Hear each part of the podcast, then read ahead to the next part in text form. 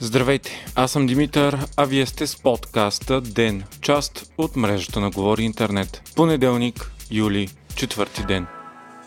В събота БСП и Демократична България обявиха, че ще подкрепят кабинета Василев на Продължаваме промяната. Това стана след изпълнение на изискването на БСП Кирил Петков да не бъде номиниран за министър-председател. От левицата обявиха, че приоритетите на партиите съвпадат. По време на преговорите през уикенда, трите партии се съгласиха да изготвят управленска програма за следващите 6 месеца и нов начин за вземане на решения вътре в коалицията. Първата политическа сила имаше преговори и с отцепилите се депутати от има такъв народ, които обявиха, че ще вземат независимо своето решение. Дори обаче с тях коалицията може да разчита на 115 депутати, 6 по-малко от необходимото за мнозинство. Срокът за изпълнение на мандата е този петък, 8 юли. Междувременно напусналият възраждане депутат Елена Гунчева днес изненадващо заяви, че не е изключено да подкрепи кабинета Василев, въпреки че по нейна оценка управлението на предходното управление е било катастрофално.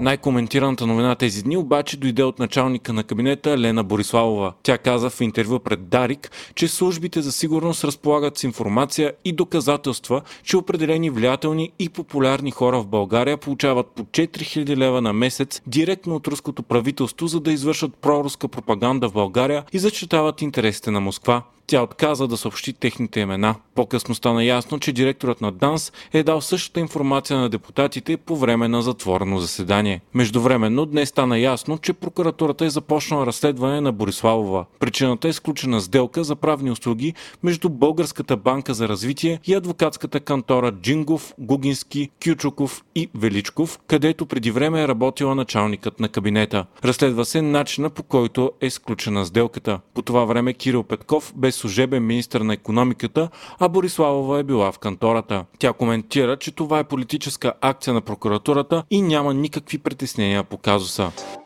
Вчера около 18 часа излетяха два руски самолети, изпратени от Москва, за да приберат изгонените руски дипломати и техните семейства. Става въпрос за над 180 души, 43 дипломати, 27 служители в посолство на Русия у нас и техни близки. Кремъл получи специално разрешение за извършване на полетите, защото санкциите забраняват руски самолети да летят до България. Днес пък руският външен министр Сергей Лавров обяви, че в момента посолство на Русия в София не може да работи заради незаконната изцепка на премьер с проамериканска ориентация по негови думи. Той заяви, че това е фарс, но стана ясно, че Кремъл не планира да затвори напълно посолството си у нас, нещо за което посланник Митрофанова обяви, че ще настоява. Лавров обаче каза, че ще има реципрочни мерки за изгонването на дипломатите, като не е ясно как е възможно това, тъй като все още руските дипломати в България са много повече от българските в Русия. Лавров също заяви, че ще спре изцяло издаването на руски туристически визи за българи.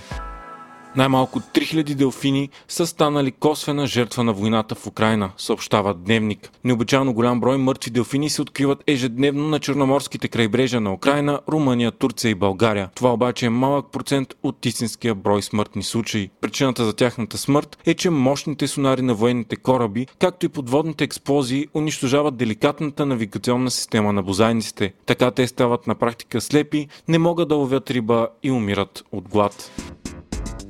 Трима души бяха убити вчера в търговски център в датската столица Копенхаген. Извършителят е 22 годишен дъчанин, който е имал сериозни психически проблеми и не става въпрос за тероризъм. Убитите са руснак на 47 години и момиче и момче на 17. Други четирима са ранени и един човек с опасно за живота. Извършителят е направил пълни самопризнания. Той е стрелял на случайен принцип. Вие слушахте подкаста Ден, част от мрежата на Говори Интернет. Епизода подготвих аз, Димитър Панайотов, а аудиомонтажът направи Антон Верев.